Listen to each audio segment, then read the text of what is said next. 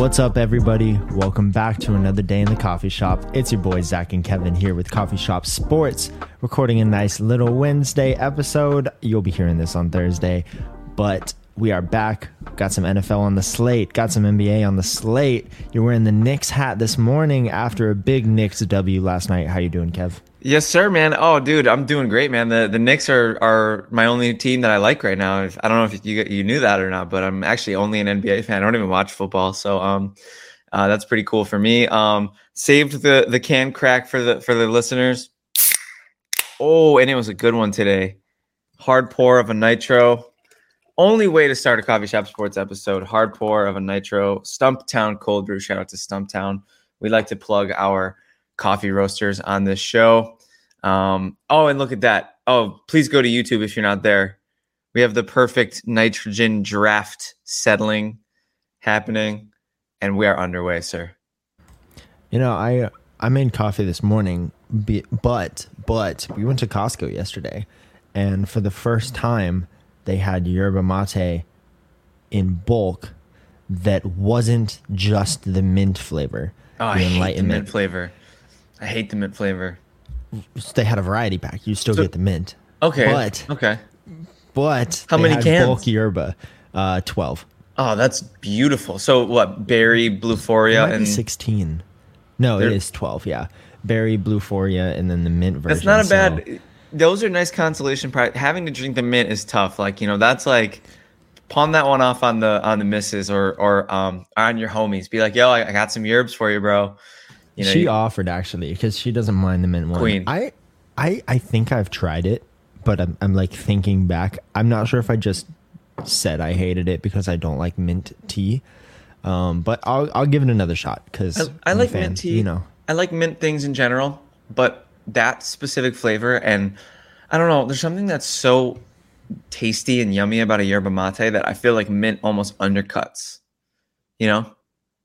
Yeah, I'm not. It's not my favorite either. I'd rather just have the unflavored yerba than. But shout out to the caffeine boys. Wait, we're on brand right now. You know, um, have you had the the 20 calorie peach revival yerba mate? I had that at your house actually. Yeah, I love that one. It's one of my favorites. Good. It was good. I, I, it I liked that it wasn't so sweet. Right. sure. It yeah. tastes more like tea than the other ones, and it's it does taste a lot like peaches, but you can tell that it's 20 calories. It's one of those kinds of things. There's definitely oh, a little sure. bit of a yeah, flavor like trade off. It's got that like light beer vibe. Yeah, yeah, yeah, like like right, it like uh, like like uh, diet soda, free vanilla. You're just yeah, like, yeah, exactly. There's that sugar free. There's almost like a like a low carb monster. There's almost like a flavor of being diet, if that makes sense. Well, we have a good show ahead. We're keeping a little broad today. We're heading into the holiday season. We got NBA in full swing. Obviously, NFL is halfway through the season. That's in full swing. Uh, we have some interesting things to talk about there. Before we lead into the sports stuff, though, we have a first sip. Take a little gulp here, and we're going to talk about our least and most favorite things about Christmas season, which is coming up if you don't celebrate Christmas for any reason, or we'll call this holiday season. You know, you got Kwanzaa around the corner, you got Hanukkah coming up, and then, yeah. of course, the heavy hitter, Christmas, right around the bend. Sure. So, do you want to do you want to take the mantle on this one? Your I'd be favorite, happy to. Least man. favorite thing? Yeah, man, I'd be happy to. And I, am gonna start off. You know, everybody knows I'm a positive person. Positivity is is the best, but I do kind of want to. Um, I want to lead off with my thing, my least favorite thing. Um, just because uh, I've had an experience that kind of has triggered this this answer. And I, I have to preface it with saying that I'm a big believer in mindfulness. I'm a big believer in meditation. And one of the things that we preach, one of the things that we learn in, in mindfulness and meditation is that it's not wise to hate the crowd because you are the crowd. It's not wise to hate traffic because you are traffic. That being said, Roxanne and I went to uh, Hobby Lobby uh, the week of Thanksgiving to get some decorations. And good sir, I wanted to buy some cool stuff. I had I had some cool stuff I had accumulated walking around the store. And the line Zach to get out of the store wrapped around the back wall of the store. And I was like, I don't have an hour and a half right now. So we were like, whatever, we'll just put it down. We'll go to like Target or whatever. Same thing. it was so crazy. It was so swamped. It was so chaotic. And I guess that's probably my least favorite thing about the holidays is that all the stores that are usually just me and my, you know, it, I, I almost feel like stores, like late at night, especially, like I almost feel like they're like the wilderness. And I'm kind of like an animal who, like, I prefer to come out at nighttime. I'm nocturnal, right? But in the holidays, there is no nocturnal. There is no time when there's no crowds. There is no avoiding at least a 10 minute wait in a line. And that's probably my least favorite thing about the holiday season. I love people, I love being around people. But when it's that much of an inconvenience, I get a little bit frustrated. Not annoyed, not pissed off, just a little frustrated. I'd say we're also probably biased here because we, we do live in the city of Los Angeles, which is the most heavily populated county in the entire That's United fair. States Good per point. capita. Anything we do, we have to deal with people. Yeah. I mean, It's very amplified. it's a little different here, obviously, because there are so many people, you know, and, and we don't even just live, we live in kind of the thick of it, you know, Right. Right in the, right in the valley here. Mm-hmm. Um, if you go to the Empire Center for shopping, obviously you're dealing with thousands of people. Holiday shopping is already the bulk of it. Uh, Louisa, my girlfriend, went to Costco yesterday, and I can't she imagine. already it's already in it. You know, it's already Yeah. in the thick of everything. No, I can't imagine. It's holiday shopping. I love holiday shopping. It's probably up there for one of my favorite things about I love it. shopping. I don't I don't love crowds. I don't love crowds either. Um, and that that is part of the. I love going out in LA on like Monday, Tuesday because you get like thirty percent of the regular crowds. Right. But even then, during the holiday season, it's it's tough out here. That is that is obviously a downfall of LA. So many people, Big um, time. so many nice things too. So Do you want to do your least favorite? yeah, I'd love to. Um, you know, there's not a lot I don't like about the holiday season. If I'm going to be perfectly honest with you, um, so this one's going to be a little niche, a little nitpicky. I hate the smell of cinnamon flavored things. Oh wow. when it comes to like I'm talking not like cinnamon hot cocoa like churros. I'm talking like the spicy cinnamon. You know, like like spicy cinnamon flavored candles or like the like potpourri where it's like always like cinnamon and cloves flavored. I despise that smell. I hate Yeah. the spicy cinnamon. I hate the cloves. It's too much. It's pungent. I don't like the smell. I don't like like hot tamales, that candy. Yeah. Um, I I hate like hot cinnamon should be sweet, belong with churros, be a nice little like hot chocolate addition. Yeah. I I hate the smell. Um, notoriously, Hobby Lobby's got that smell too. You walk in the door, it's like that cinnamon cloves. I hate it. It gives me a headache within a minute. Uh, that that's by far my least favorite thing of the holiday season. Honestly, not a bad call. I I never realized what my problem was with it. Um, I do have a, a small problem with it, not as big of a problem as you. I don't think it would make my top 10 least favorite things about the holiday season, but I do I do think that it's an overrated scent and I do think that it gets a, a little overused this time of year. And I also think that you kind of helped me pinpoint this just now. Hearing you talk about it was cathartic for me because I love cinnamon. I'm like a cinnamon guy. I put you know I put cinnamon in my coffee every day. It's a very nice flavor and and cinnamon powder and, and natural cinnamon, cinnamon sticks, cinnamon flavored desserts. They aren't spicy. They aren't usually they aren't spicy or like you said pungent. There's almost like uh it cuts like a knife. Like if it's in the room, it's the only thing you're gonna smell. Um, so I think that's a great call. Um, in a world where I'm gonna sort of, uh, do you have anything more to say about about your hatred for artificial cinnamon smells, or do you should we keep it moving? No man, that's it, bro. That's all. I, I was got. gonna say- I love real cinnamon, but Yeah, that that gotta love spicy, it. and I feel like you know what I'm talking about. Like 100%. it's when it looks like death red, like when the candle is like like molten lava red. I already know. I know. I'm like, this is gonna be the worst. Yeah, I can't stand it. it's definitely a bit. It feels a bit forced. It feels a bit like we're we're really trying to you know send that home that that that cinnamon smell home. But in a world where, and this is to tie into, I'll get to some of my favorite things in this segue because uh, when it's the holiday season, you can't have one favorite thing. Um, but I will say that in a world where like pine candles exist, where you can light a candle that smells like a Christmas tree, and it they really capture that smell, dude. And I bought one. We, me and Rox bought Christmas at Hogwarts candles from Universal Studios. Oh my god, dude! I, we we lit it last night, and I was like in heaven. I was like in heaven. I, I was like, can this candle just be under my nose? Like, is that weird if I just hold it? like, it was so great. So in a world where that smell exists, don't use the fraudulent, overpowering, spicy cinnamon smell. Yeah, anti cinnamon podcast here. Yeah. Um, favorite things when it comes to Christmas time, uh, I just, I just love the snow, man, and and Wow. that's that's hurts in LA because we're not going to get any. I'll No. be back in Colorado over Christmas time, so I'll get my share of, of white Christmas. Good. But there's it's just I think the overall aesthetic, you know, of of having like I grew up in an area where during Christmas time it's pine trees and mountains and that dusting of snow over everything. Yeah. And then you add the Christmas lights in there and like the the crisp just the overall feel of the crisp air, the hot chocolate. Yeah. That like the the feel of the holiday season is my favorite part of it. Just Yeah. having that overall ambiance, visual aspect of everything just really hits home for me and makes it feel so comforting. That that's that's number 1 for me. yeah it- it almost kind of feels like um like you're going for like the vibe like the the holiday like the weather the the aura like the air like yeah it, it's almost like the energy in the world like like the energy from the weather from the outdoors from the surroundings um the, the christmas lights are nice um so no that's definitely a great pick that's definitely a great call um you use the word dusting and being from where i'm from dusting of snow doesn't exist. It's either a a I would say the word heap or like pile. Um, and it's usually pretty dangerous. So I, I have a love hate relationship with the snow because for me, when it was like a bad snow day, like you know, I, I've I've been places where they're like, this is pretty rough, and it's like two inches, and you can make snowmen, and you know, you get you get school off. But for me, didn't matter if it was negative weather, didn't matter if it was three feet.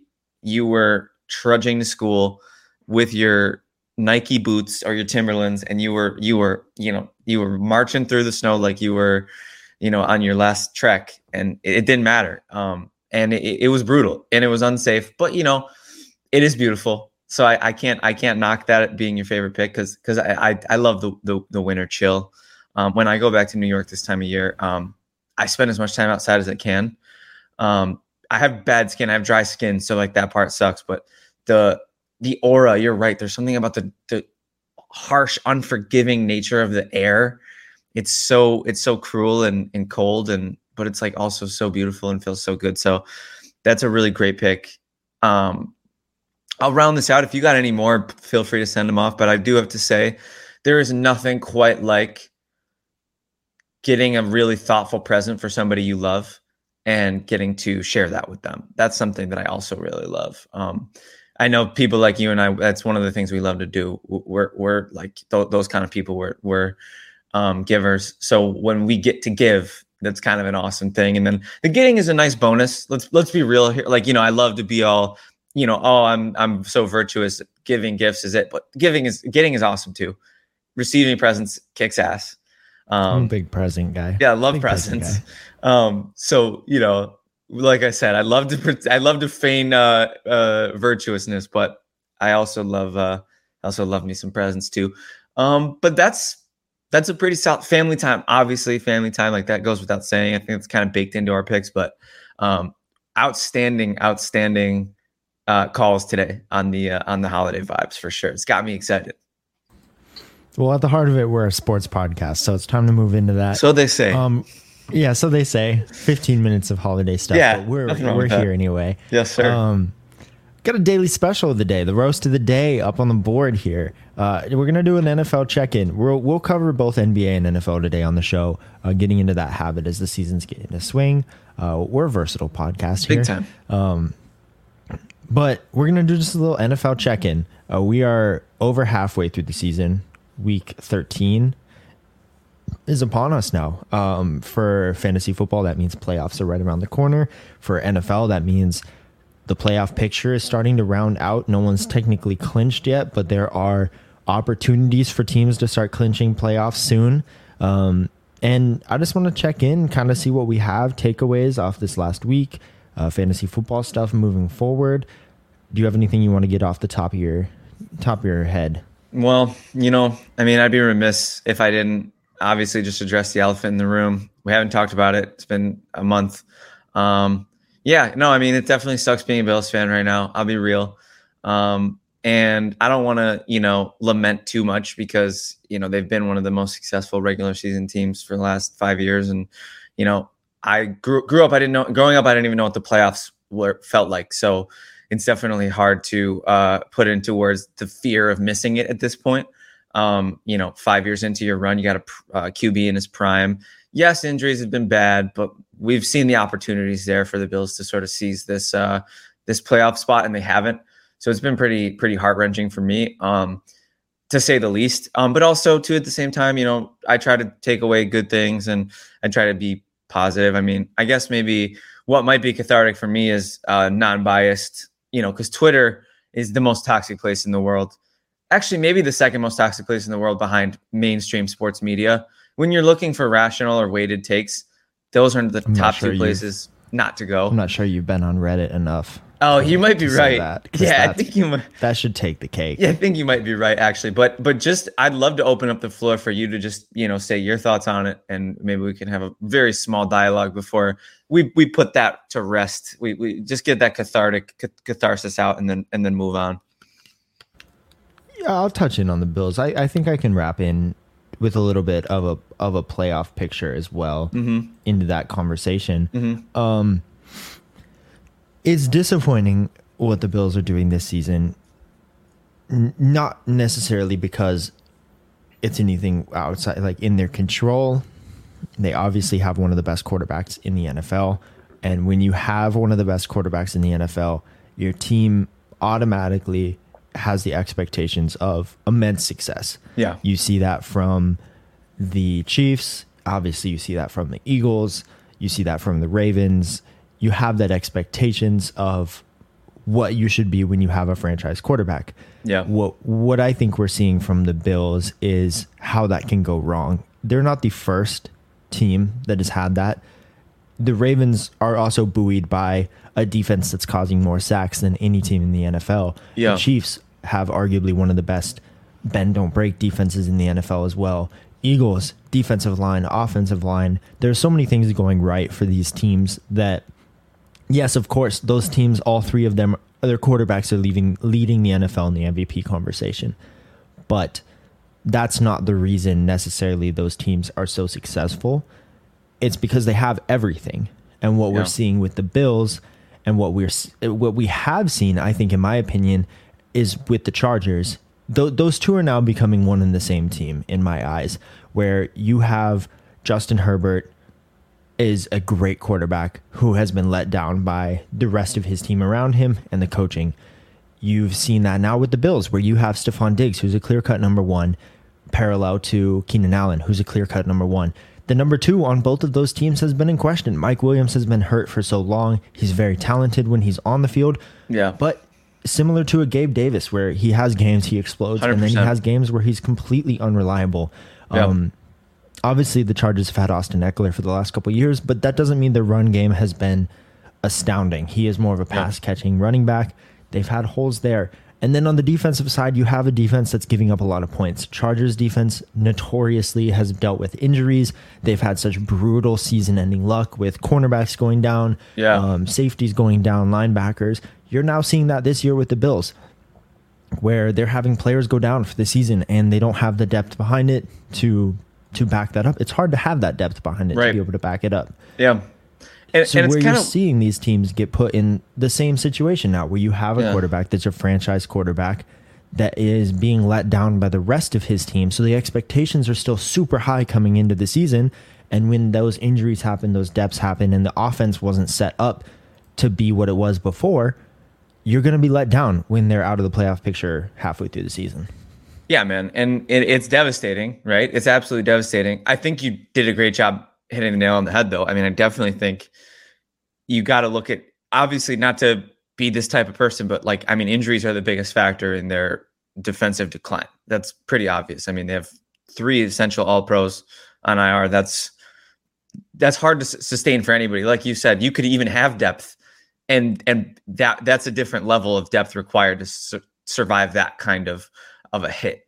Um, you know, Von Miller is a shell of his former self. Um, I'm personally very pleased with what I've seen from Joe Brady. I think if they made the Dorsey move a little sooner, they might be in a little bit better of a position. The offense is humming once again because the offense was, believe it or not, as depleted as their defense is, the offense was who was letting them down in the majority of their disgusting losses this season. You know, um, not not the case uh, against Philly, but but in the majority of their losses this season. So to know that there are 12 men on the field, penalty at the end of the game away from being in a playoff spot, and they're you know not losing in overtime. I guess Gabe Davis or Josh Allen miscommunicating on a game-winning touchdown in overtime against the Eagles, um, away from being you know a, an eyelash away from first place. And that's the we've talked about the margins a lot on this show. The margins are slim in the NFL. It's the one of the greatest professional leagues in the world. Um, and that's that's what's got them where they are is small mental miscues. And I do think that comes down to coaching. Um, my piece on the McDermott thing, a lot, a lot of very popular, very popular opinion among Bills Mafia that Sean McDermott should be fired. Um, I've been sort of in and out of that headspace for the last couple weeks. Um, it's really hard because you don't get where you are without a McDermott, but I don't necessarily know also if you get where you want to go with the McDermott. Um, so that's kind of my I'm a little torn. The Andy Reid discourse when he was in Philly and he made it to four consecutive NFC championships, and then he got fired around that time when he was still at, at, at the height of regular season success because he couldn't close in the postseason. I don't know if he becomes Andy Reid with the Chiefs without getting let go and without changing his ways a little bit. So I do kind of think of Sean McDermott in a similar vein. If things are going to, if the ship does get righted while McDermott is with the Bills, then that's obviously the ideal thing, but I don't know if it's possible.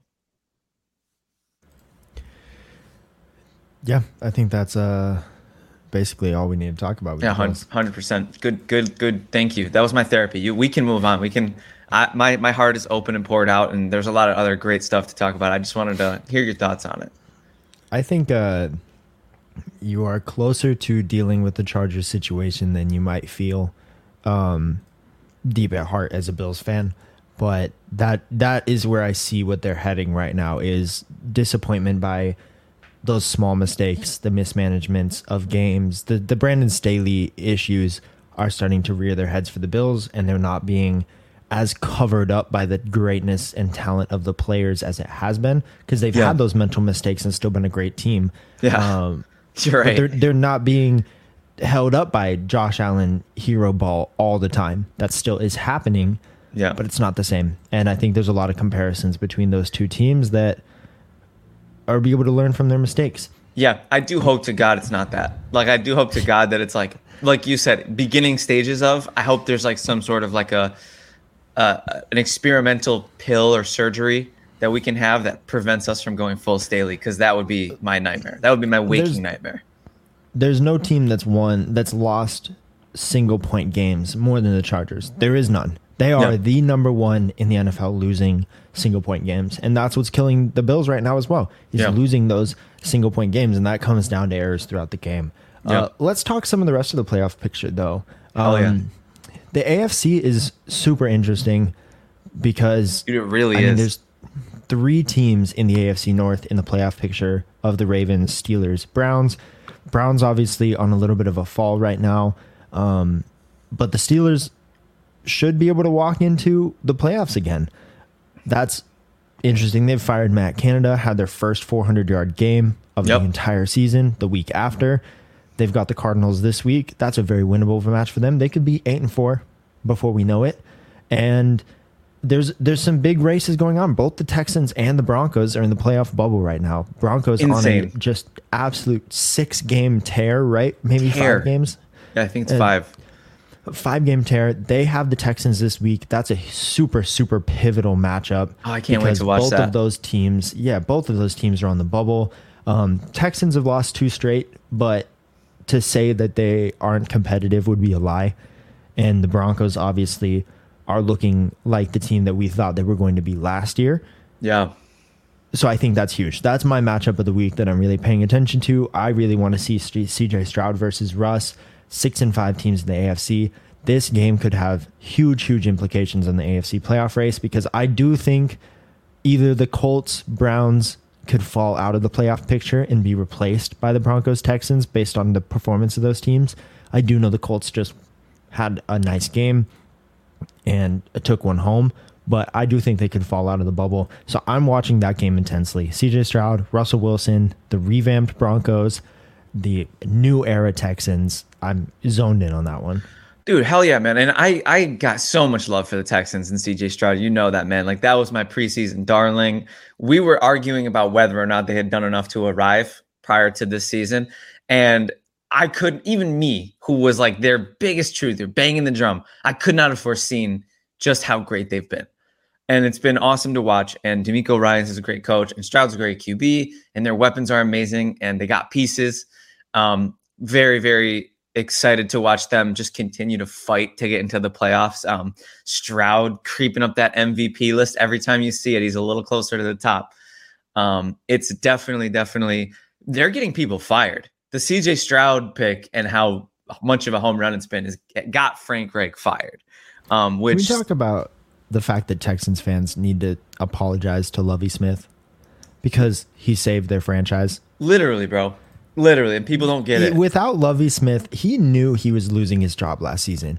He came in, won the game that lost them the Dominated. number one overall pick, and and because they lost the number one overall pick, I think they stumbled into C.J. Stroud because yeah. I think if they had the number one overall pick, you, I can't say this for certain, of course, but they probably would have picked Young because they would have had the same scenario where you have maybe a coach that likes CJ Stroud better, but you have pressure from the organization to take the more surefire pick. Maybe if you show if you throw Bryce Young behind this Texans team, he's better. I imagine he would be. You, yeah. you give him Nico Collins, you give him Tank Dell and an offensive line, he's probably better, but it would be pretty asinine to say that he would be outperforming what we've seen from CJ Stroud. So the the absolute hate Lovie yeah. Smith got last season for winning winning that game, losing the number one overall pick, may have saved the franchise. Dude, it's so crazy because you gotta you always have to wait to see how things play out, bro. People always say, like, oh, this team fleeced that team, oh, this, that, or the other. It's like, yo, it's sports. Nothing is a certainty, man. And you know, there's that there's that um old old proverb, uh, the the farmer who said, maybe so, maybe not. Like, you know, Lovie Smith, you know, everybody thought it was a terrible thing that they went from one to two, but Lovie Smith said maybe so, maybe not, and he was right. Look at look at him now. Look at C.J. Stroud balling, looking like a top already. You could say top ten QB. Probably by the end of the season, might play his way into the top five conversation, and that's not crazy. That's completely not crazy, and it's awesome to to watch. Given that you know look, I'll be out on a lot of limbs in my analyst career. This is the first year I was, you know, blasting my takes publicly. That's a t- that's a I will victory lap that one until day I die because I, I don't know why I just had a really good feeling about the Texans team and and they look they look the part man they look I I I would hate to see them not make the playoffs even though my favorite team is going to be vying for one of those spots. I would hate to see the Texans not make it. They're on the right path. I, I do think this game against the Broncos will be very pivotal. Big test. Um, Big test because that defense the, is nasty.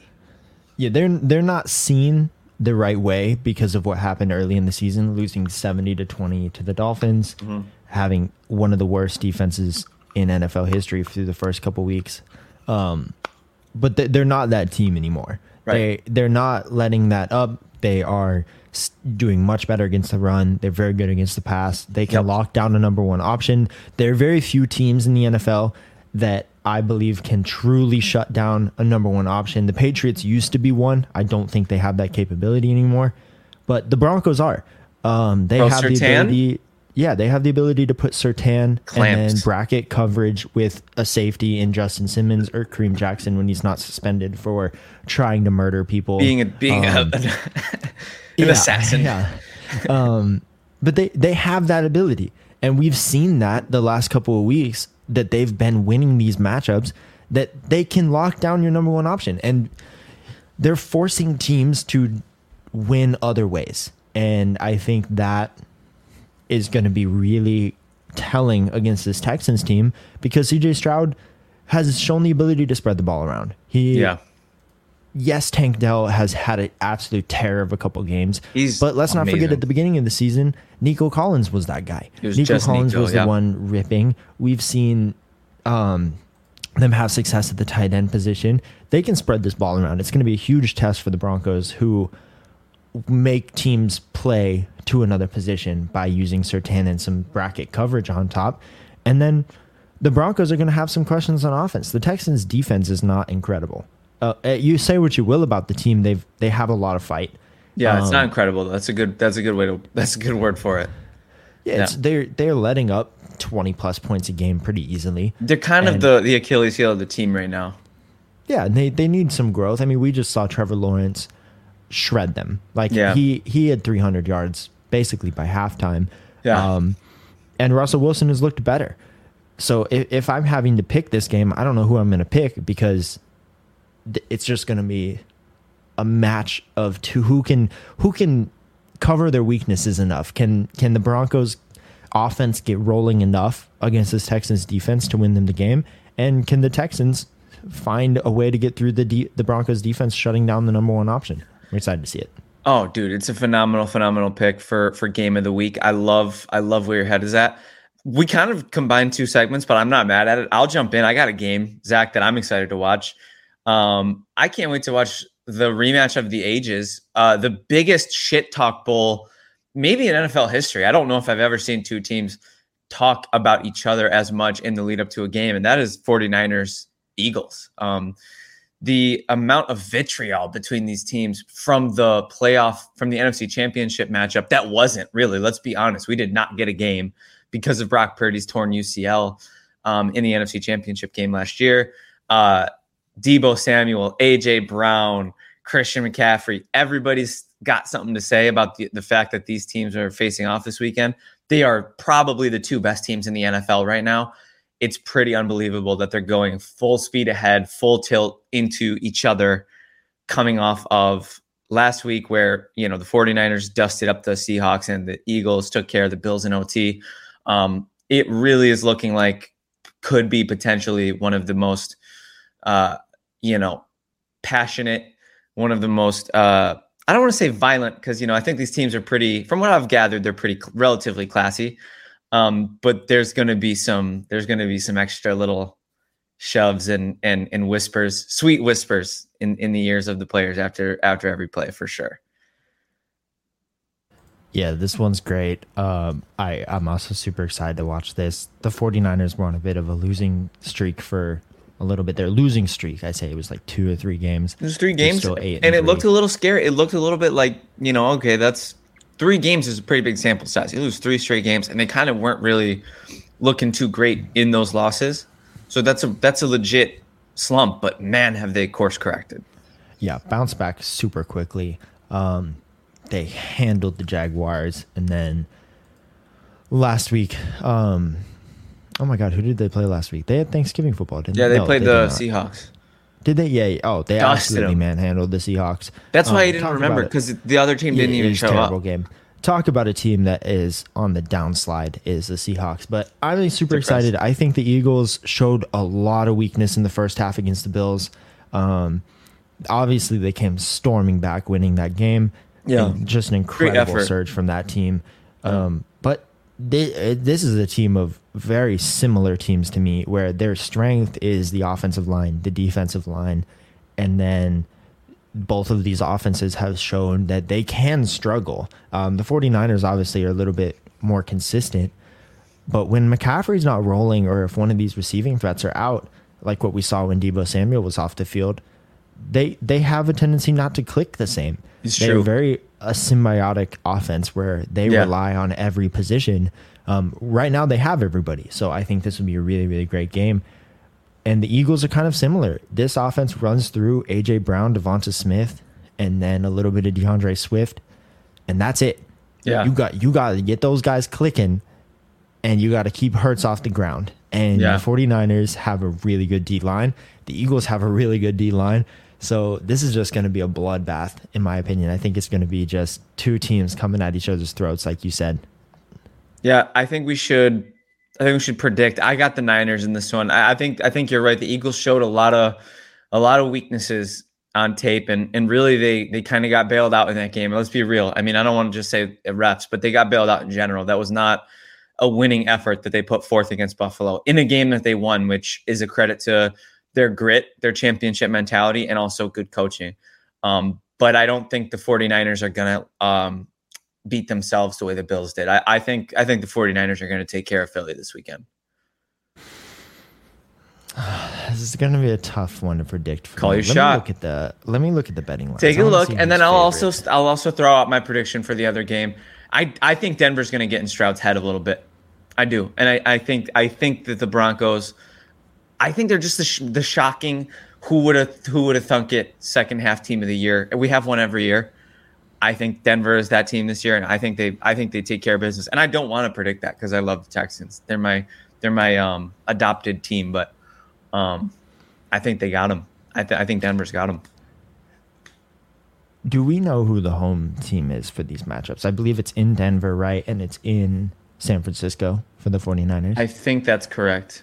Right now, Denver are three and a half point dogs in this game. Texans are the favorites, um, over under 47 and a half. I agree with you. I think the Broncos can win this game. They have so much momentum riding. Um, Russ, more importantly, Russ is just not making mistakes. He had a super costly fumble. Um, no, no, I'm sorry. I'm thinking of the wrong game. He's not making mistakes. I was about to say he fumbled against the Browns, but I actually don't don't know if he did or not. Who are you talking um, about? Russell Wilson. Oh, but he's he's not he's making not mistakes. Turning, he's not turning the ball over. No, even even on his big toss the ball up to the wide receiver, he's throwing really safe balls. It's either the wide receiver's getting it or nobody's getting it. And he's throwing if, them, man. He's he's throwing those old Russell moon balls that end up in the those moon dudes. balls. It's beautiful to watch, and and it it does it, it, it's a thorn in my side that uh you know he w- he was so sharp against Buffalo but he really was. He was fl- he was doing little shovel passes. He was throwing dimes bro. Playing Russell's, with confidence he's man. there. He's playing back with the confidence. That's Him Russell. And Sean Payton are starting to click together. Um I really like what I'm seeing out of Denver. I th- I think I would take the Broncos here too. I think they can they would be remiss not to get Jerry Jeudy a little more involved. Yeah. Not that I think he's a stud because I I don't I don't think he's a number one. I think what they're using with Sutton as the possession guy is great, but I would love to see Jerry Jeudy be getting a little more involved on the down the field stuff. Maybe yeah. some some quick slants or double moves, that type of thing. Because I think there is something that can be unlocked with Jerry Jeudy as more of a deep threat that they're not using. Um, same could be said with Marvin Mims. Obviously, he's a he's a rookie, so a little bit more development there. Yeah. But I think they have a tier of this offense that hasn't been unlocked with the Russell deep balls. Um, I don't think he's the same player he was in Seahawks to rip those moon balls, but I, I do think there's a little bit more there. Yeah. I think we might see that against the Texans. They have been definitely like subject to letting up big plays in the passing game. So yeah. if we see a little bit of that clicking on the Denver offense, that'll open up the run game, and I think they can win this game. Hell yeah. 49ers Eagles, different ball game. 49ers are three point favorites. Um, this is in San Francisco, 46 and a half point over under. That's a nice I'm little, a little line. He- I'm hesitant to think it goes up there. I, I think this might. We talked about this against the Chiefs 49ers game. I said that it was going to be just a little bit of a rumble in the trenches, and we saw that come through. It was a little bit of like a a low scoring game. I think we could see something similar to that here. Um, and I think the Eagles can still win this. I do. I, I think a three and a half point underdog is tough for a team that is top of their division with one loss so one. far in the season. Yeah. Yeah. Um, so that's your pick. You're picking you're picking Philly. I'm not sure the 49ers can stop AJ Brown and Devonta Smith the same way that I think Devonta Smith the, is an animal, dude. That dude gets open. He's a good and, receiver. And AJ Brown is is due. He's, he's due. due. That's the thing. Yeah. He's been he's been kept in check for a couple weeks now. The 49ers are weak against outside receivers. They have a little bit of a hole there at cornerback, and if anybody's going to exploit that, it's going to be AJ Brown and Devonta Smith. Yeah, The addition of Kevin Byard to this Philadelphia defense should not be overlooked because can't they be were they were suspect against opposing tight ends, and he has been just doing so well in that coverage. I think he will match up nicely with Kittle. They already have a good run defense, which will help mitigate CMC. That's all you can do. Um, but I, I do think that this Eagles defense is at least set up to limit what the 49ers do more than what the 49ers are set up to limit the, the Eagles. Yeah, no, dude. I think I think these picks for games of the week are very, very exciting, and I cannot wait to see how they play out. Before we hop over to NBA, Yeah, um, let's talk about that NFC playoff hunt. So right Yeah. now, in the playoffs, you have Eagles, 49ers, Lions, Falcons. Jesus Christ. gross. Um, Cowboys, Seahawks, and Vikings are still in there at the Wow. seventh spot. Vikings Yeah, clinging. crazy. Six and six. Um, but on the bubble here, you have Packers knocking on the door, five and six after their big win against Detroit. The Packers And are on the bubble. Packers Yo, the, are on the yo, bubble. the man. NFC sucks. The NFC sucks. The NFC is tough. There's this 11 teams They- in the AFC that deserve to be playoff teams. There's five in the NFC. That's crazy. I think the Packers are actually just super interesting. They have been rolling lately. They just beat out the Lions on Thanksgiving, and handedly too. But they've had such a tough stretch this year. I, there was a point in time. This is a victory lap for you, but there was a point in time where it looked like Jordan Love wasn't didn't belong on an NFL field, and he's kind of course corrected pretty strongly. Actually, he's looked he has he's looked really well. He's running that Michael LaFleur offense the way that LaFleur probably wanted Rodgers to run that offense. Mm-hmm, um, But more importantly than that, the Packers' schedule just leaves them the opportunity to win out right now. cupcake. Like that's that's the real question. The Vikings have some tough matchups. They played Detroit twice in the last couple weeks of the season. I can see them losing both those games. Yeah. Uh, with the quarterback play we saw from Dobbs on Monday night, yeah, there was a lot of weakness there. And it sucks because he's been so he's such a great story, and I'll root for him until you know I'll t- I'll follow him to the ends of the earth, bro. He's such a fun story, but he a lot of people Yep. are calling it the pumpkining. Like he turned into a pumpkin on Monday night. weakness. I think Yeah. Matt Harmon tweeted he he said uh, the more Josh Dobbs got to know the players, the worse he got. Yeah. like, yep, facts. Seemingly, yeah. Once you start knowing people's names, once you start, it kind of throws it off a little bit.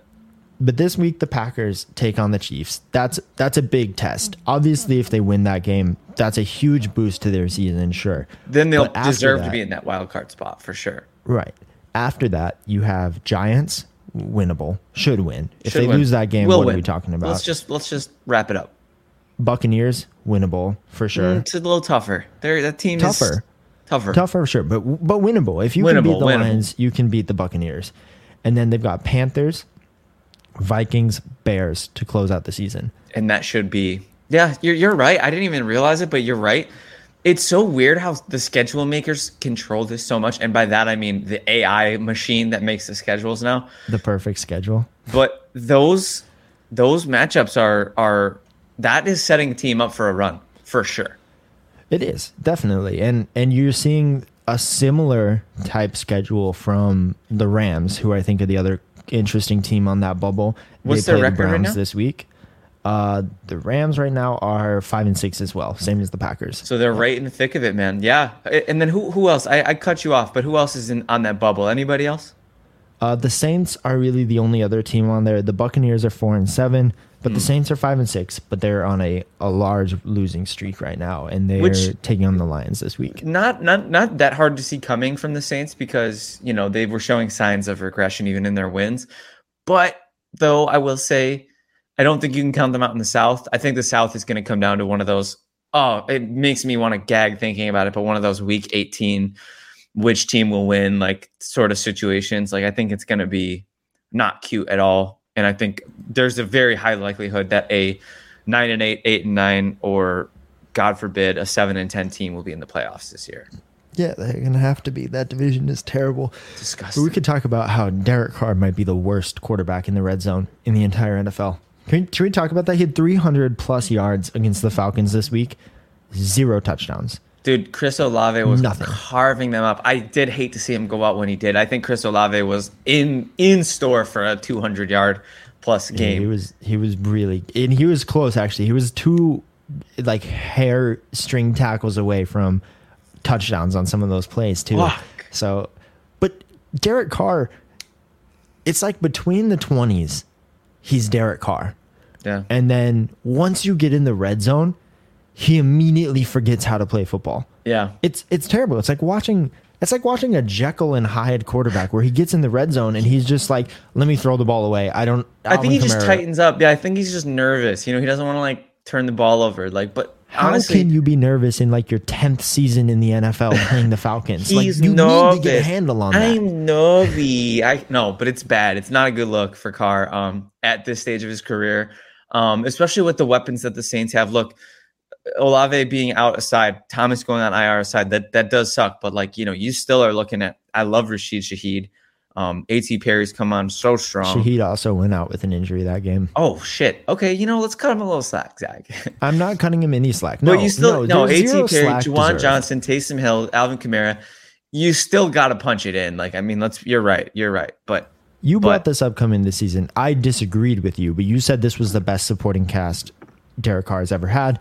I still think his Amari Cooper, Michael Crabtree days were his best supporting cast. But let's say this is his best supporting cast.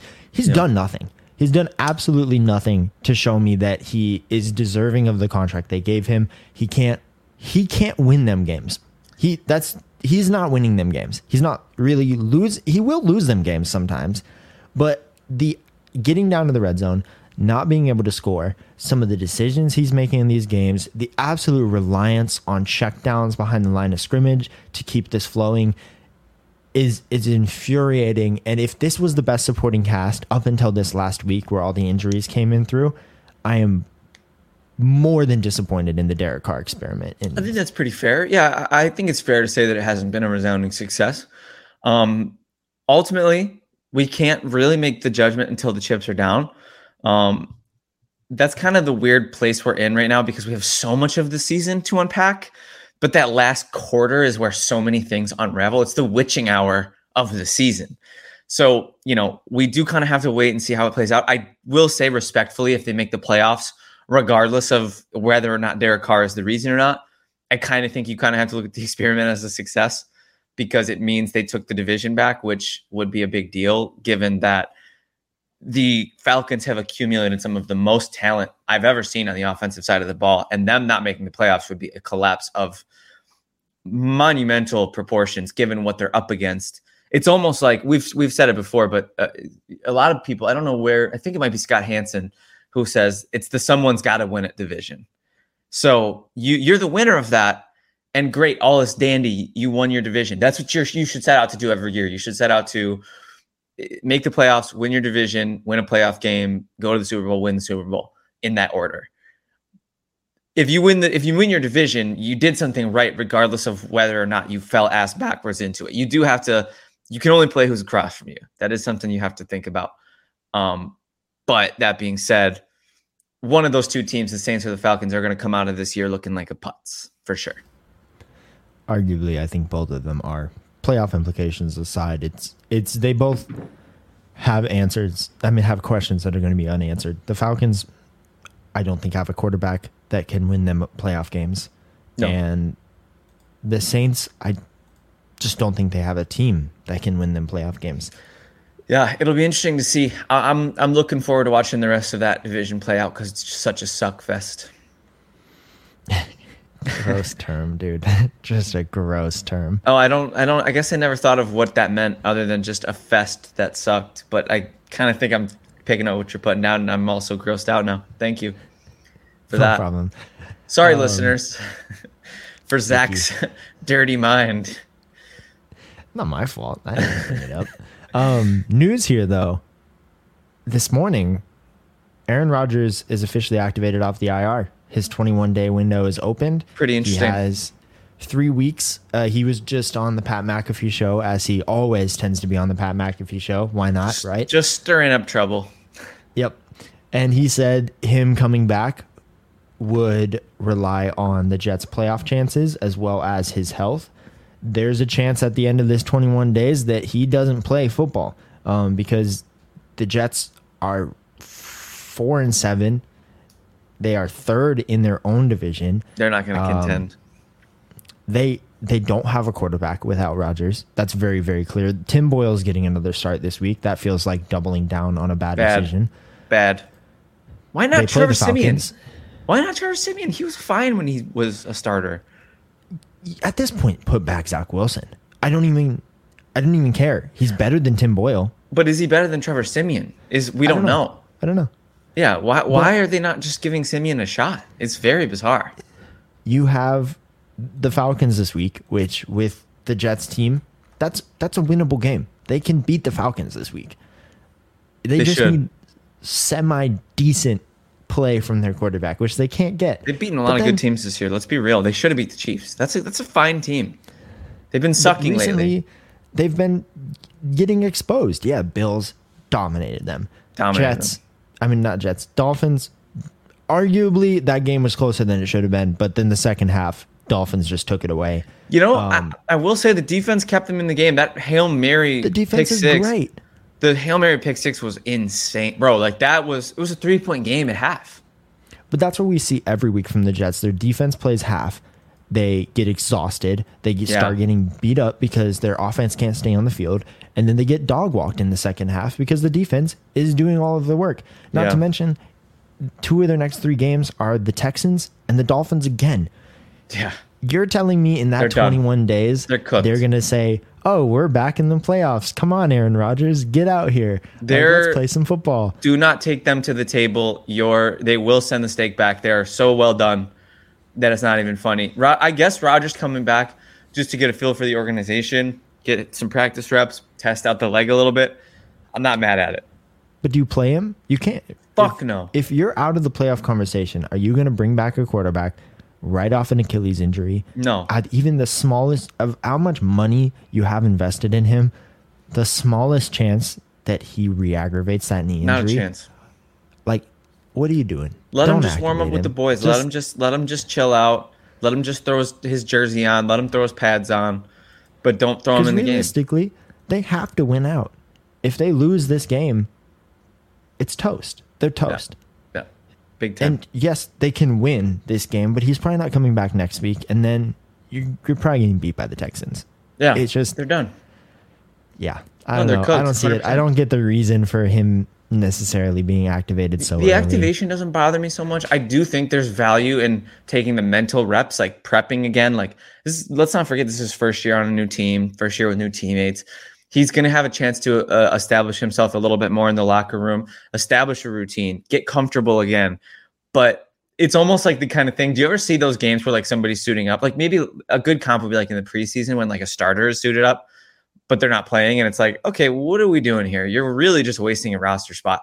I almost think that because the Jet season is already lost anyway, you might as well just let Rodgers play dress up and, and let him, you know, throw the pads on, throw the jersey on, let him let him warm up with the team, and then and then put him on ice. And even if even if your starter gets hurt, oops, you're still starting a wide receiver over Aaron Rodgers at QB because you're not letting that Achilles You're get get tested. Not a chance. In my Even opinion. more annoying though, this means that I have to take him off my IR spots in my dynasty. league. That's that's what's that's why Zach's pissed about this. of course that's why I'm. pissed That's about it. why It's like, Zach's pissed. what are you doing? Like That's keep him on there. I don't. That's so funny. I don't want him on my roster if he's not playing. Right. And and Jets fans, if they win this week, if if you win against the Falcons this week, there's a push for him to play. If he is clear, if he genuinely, if he genuinely is cleared, they say he's cleared for functional football activity. If they beat the Falcons, they push for him to play against CJ Stroud and the Texans will be there. And that's going to come down to Rodgers and the training staff and really what they what they really think he can do because then you play the Dolphins, Commanders, Browns. I don't know. I think the Jet season is toast. I don't know why they bring him back out there. It's definitely a bit questionable, but you know, I see the value from a mental side, from a, a, a habit process side, but it's almost m- more ceremonious and symbolic than anything else. I think. Yeah, I Yeah. don't, I don't know. I don't know why you bring him back. So No, I'm with you on that one. I, but but from a mental side, I get it though. Well, let's hop over to NBA. We've, Yes, sir. We've ranted on about NFL long enough. It was great. It was fun. Um, we had a lot of great, great little segues there. A lot of great little rabbit holes there. So we're going to finish off with NBA with a little bit of what we're feeling on the in-season tourney, man. This is the first Yeah. year they've ever done it. It's a new concept. Um, and just general thoughts on how it's been.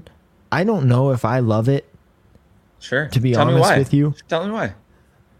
I don't know if teams take it as seriously as we think they do because what I've looked is a huge part of the in-season tournament has come down to point differentials. And so many scenarios are going to be decided by how many points you scored per game, what the point differential was between your wins.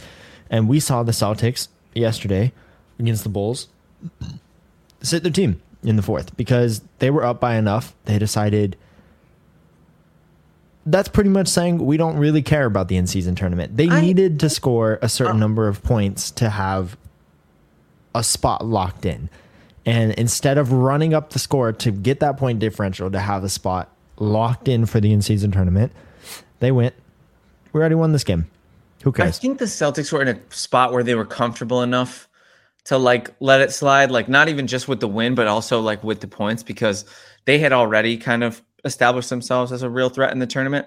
Um, I will just take the exact opposite approach. I freaking love the in-season tournament. I think it's so exciting and so silly. Like humans are so stupid. Like the the the um evolution brain is really showing itself here. Like with uh, you know, like me just being like, ooh, like a trophy, ooh, like a cash prize. Like I want that. Like I want my team to have that. And you know, you you you point out the Celtics resting their starters late in the game, but Zach, how many times have we seen teams not do that? How many times have we seen the Suns throw Booker and Durant back out there in a 22 point game and piss off uh Trailblazers coach Chauncey Billups because he's like, yo, they're running up the score. But that's what they're supposed to do. And i think that's so cool. And i i love that teams have kept their starters in late. I i, I am disappointed that the celtics you know didn't go balls to the wall. But you know uh there was a devin booker bank shot three pointer at the buzzer in a game that the suns were up 20 in and it ended up being the difference between them making the the next round and them not and that's what's so I just want to see everybody take it that seriously. And I think Right. there is a solution to that, mind you. One, also, can we talk about the courts are horrible. The the courts are bad. They're bad in like a they are hideous and ugly but they're good in They're like so a ugly. but they're good in like a oh my god it feels like college football almost like there's like a, a it feels like boise state there's like that um The blue charm turf. to it there's like that kitschy I don't mind it in general. I like the idea of the bright colors, but the Bulls they've been executing poorly borderline.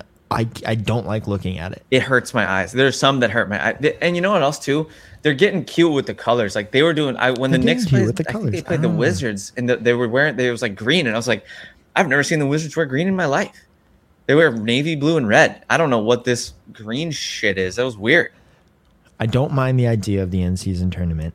I love think it. the execution can be fixed, and I think there's one solution that could fix it all. You have a trophy at the end of the tournament, but more importantly than that, ditch the cash prize. You win the tournament, you're guaranteed a playoff spot. I guarantee you, every single one of That's these teams crazy, goes though. balls to the wall. But that is such a huge like. I fe- I like where your head's at. I, I think you're in you're you're in dangerous murky territory here, sir. You're kind of like infringing on like madness a But little am bit. I? Because because think you these might be. teams, Guaranteeing the a winner playoff of the spot. tournament, We're a the winner We're of not the even a month tournament into the season. I hear you. The winner, maybe you can extend it. Maybe you can move the tournament closer to mid-season. Okay. But the winner of this tournament is going to be a good team. Like regardless, because they're Sure. going to win games. They're going to score points. Theoretically, Theoretically, they're going to be either already in the playoffs or at least on that bubble. You you guaranteeing a team a playoff spot is most likely giving a playoff spot to a team that was already going to get one. But it'll make these teams play. But then the question is, if the if the team wins the in season tournament and they get that playoff spot, how does that affect the rest of their season? You know, are you easing up on the rest of the half of the games because you, You already could. have a playoff spot? You spot? totally could. Are you sitting your starters? Like, how does that work? I think they're Interesting. It's an interesting idea. I think there are ways that they could at least figure it out. But if you want to really incentivize every team to take this seriously, which is what they want, they want let's take this in season tournament, have some sort of playoff implication involved. If it's not a guaranteed spot, something to get Yeah. them to take it seriously. I am so excited for how the um, next round goes because we have like you know my Knicks made it, which I'm really excited about. We have a bunch of the best teams in the NBA, but we also have some teams that just kind of really overperformed in those games. So we'll see if they get that like band of brothers, like this is the tournament, like this, you know, they get that chip on their shoulder, they go out and fight. It'll be really fun to watch uh, this this bracket unfold in Vegas in a tournament setting, extra games, ex- I, I always say this. I always joke about this, but it's very real for people like you and I. Extra shit to bet on. You know what I mean? It's it's really it's really really interesting. Um, definitely can't wait to see how it unfolds. But also, Zach, um, what was I going to say? There was something else about the in-season tournament that I was really, ah, damn, I forget. No, no, I just I I just love that. It, oh, here's what I was to say. I like your idea of the playoff spot, but it feels like they're it's too much that you're giving away. But in the MLB, the only reason people try in the All Star game is because the winner of that game has home field advantage in the playoffs. Give home court advantage to the winning team. Like make that the tiebreaker over seeding. You know, I don't mind that. Yeah, 'Cause it that, would be a good thing. Like I'm saying, some sort of implication to Yes. get these teams to That's a bigger deal than money try pocket you know? change for them. Really, let's be honest. Yeah. So that Yeah. would be my only gripe is I want if you're going to have an in-season tournament, and the players have already came out and talked about it that they're like, why do I why do I care about this? I'd much rather just like But some of them stay healthy. are saying the other thing. Some of them are like, you know, uh, the it seems like the, I don't know if it's just because I'm a Knicks fan and I'm just seeing what the Knicks.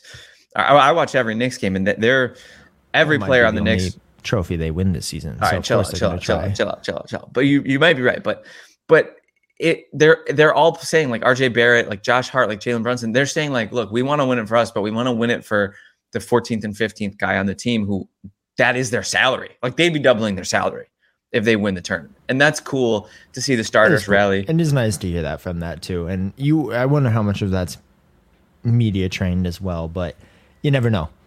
But that's our time today, man. Yes, We sir. are- we're booked. So we did it. another day in the coffee shop. Appreciate sir. everybody for tuning in. You can find these on Spotify, Apple Podcasts, wherever you listen. Check out our clips on YouTube. YouTube. Yep. Follow us on the socials. Hell Enjoy yeah. the rest of your day. Peace.